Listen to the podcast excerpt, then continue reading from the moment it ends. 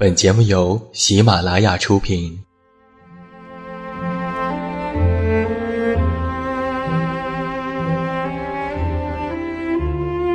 在这个世界上，总有让我们恋恋不舍的事情，比如感情、相遇、离别。那些犹如空气般的戒指，依稀旧梦，光影流年。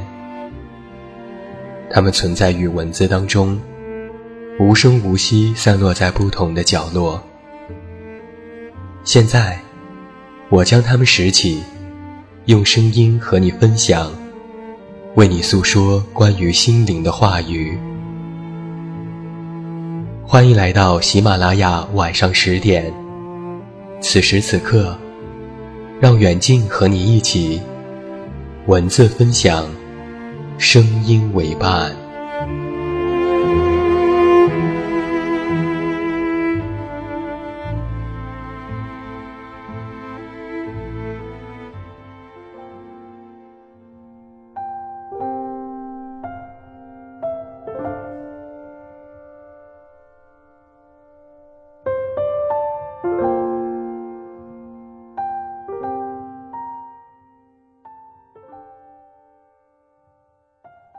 我是你的树洞，也是你的枕边人。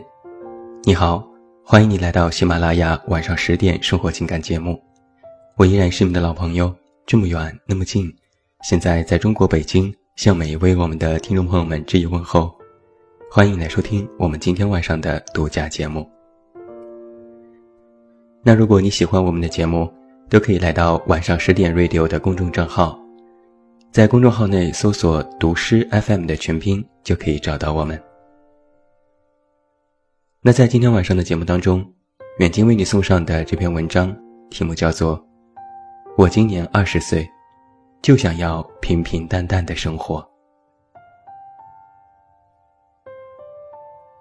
在一次签售的时候，我被一位中年读者问了一个这样的问题：“老师。”我很喜欢这样打鸡血的奋斗一生，但我不能理解，平平淡淡的日子怎么了？有错吗？我打量了一下他，四十岁左右，在一群二十多岁的孩子面前显得格外的显眼。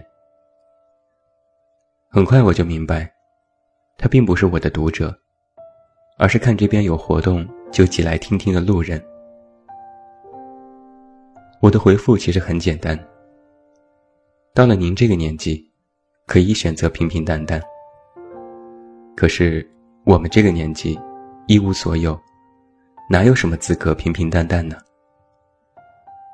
何况到了您这个年纪，依旧有人选择去做不同的事情，过一点不同的生活。更何况我们这些不认同的年轻人呢？这句话惊动了他，他一直在点头，台下也开始鼓掌。就在那个瞬间，我也开始重新思考长辈们说过的那句“平平淡淡是真”背后的含义。我的爷爷今年九十五岁，他最喜欢说的一句话就是：“日子是平淡的。”可是。他在最年轻的日子里参加了抗战，考入了黄埔，打了鬼子，经历了建国、运动、文革这些大事。后来他定居在河南的一个小县城，安享晚年。经历了那么多之后，他才说的那句话：“平平淡淡就是真。”老一辈的人。总是喜欢在大风大浪之后说平淡是真。他们也总是在到了一定年纪之后告诉子女：“别再折腾了，这么累何必呢？”可是，他们的青春也是这么折腾过来的呀。许多姑娘毕业之后都有这样的困惑：父母让她回家，这样能够容易一点。自己想留在大城市，因为那样就能够随着世界的脉搏共同跳动。他们的困惑是：不知道该如何选择。是应该选择像父母描述的更简单的生活，还是应该在最年轻的时候挑战一下自己呢？再分享一段故事。曾经一位姑娘问自己的母亲，自己要不要留在大城市打拼。他说自己好累，不想再往上爬了。他的妈妈五十多岁。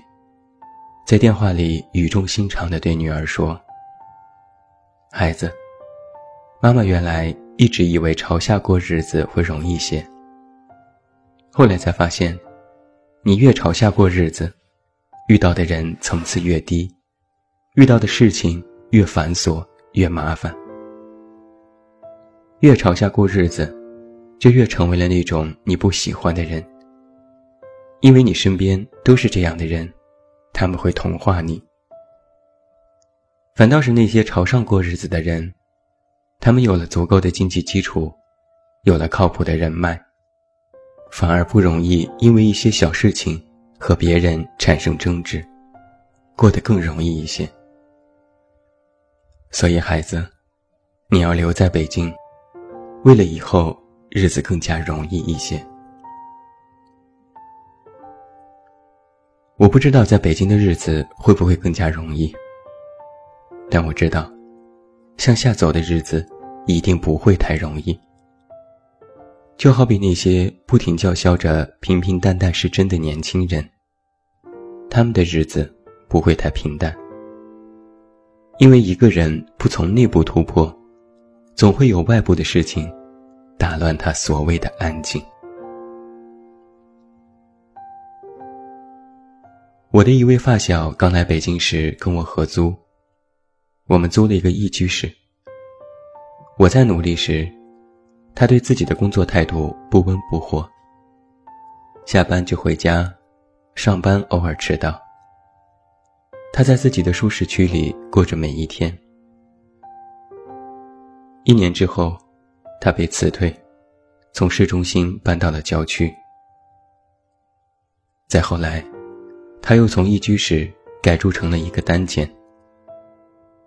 直到今天，我每次去他住的单间里，还能够看到他那么小的单间当中，买了一台电视。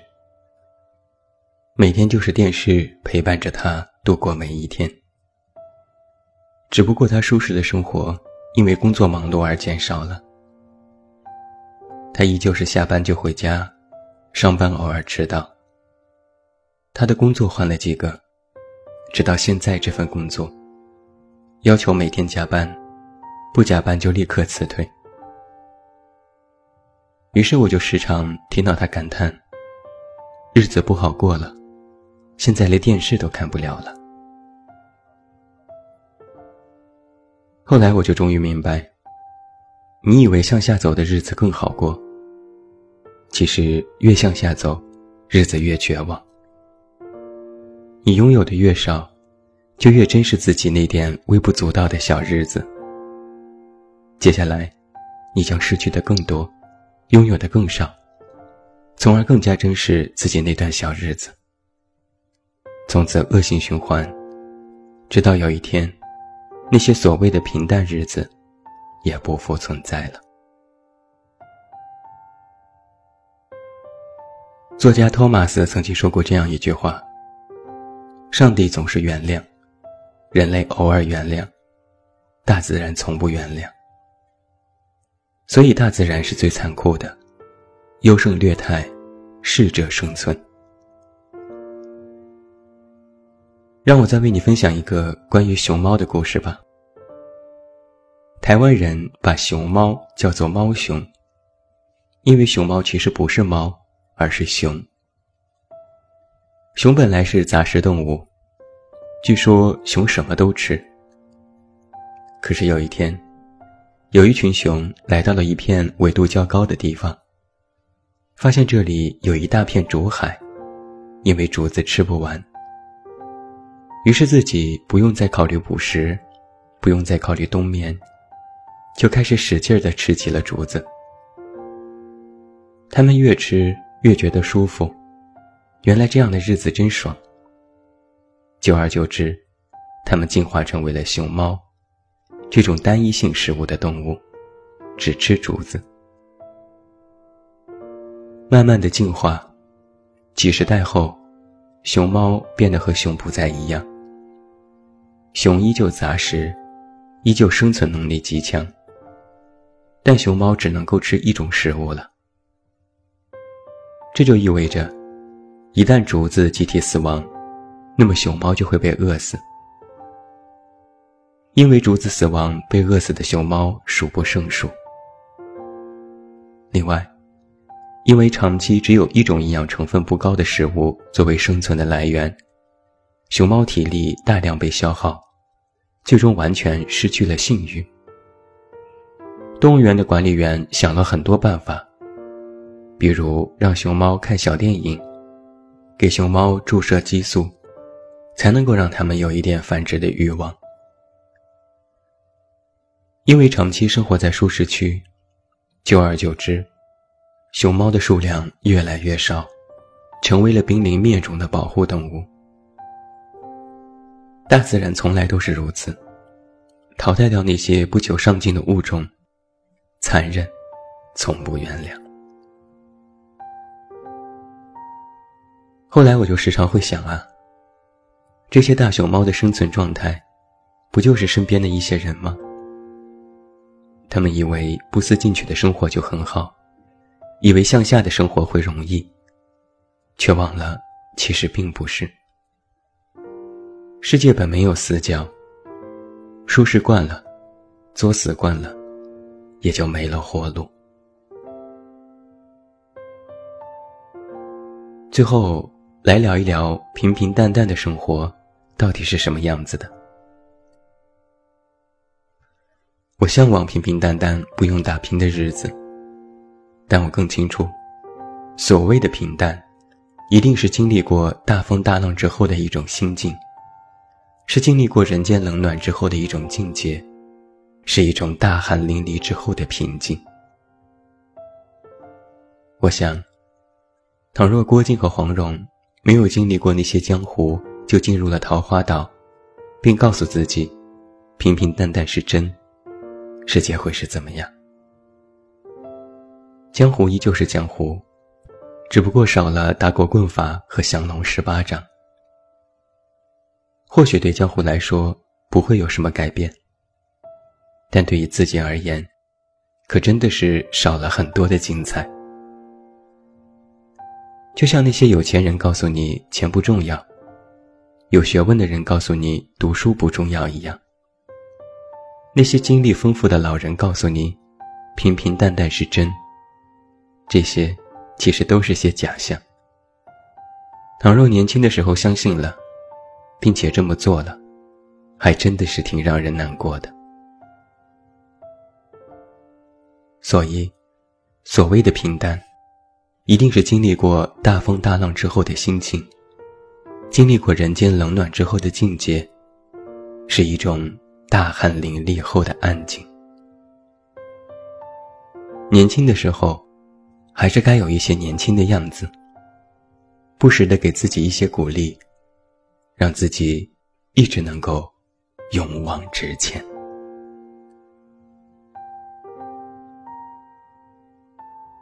这就是远近在今天晚上的节目当中为你送上的这篇文章，希望你喜欢。好了，今天晚上十点到这儿就要和你说声再见了，再一次感谢每一位的收听。不要忘记找到我参与节目互动，你都可以来到我的公众微信平台远近零四一二，或者是在公众号内搜索我的名字这么远那么近进行关注。另外，我的新书故事集。我该如何说再见？也已经全国上市，也期待你的支持。最后，祝你晚安，有一个好梦。还是那句老话，我是这么远那么近，你知道该怎么找到我。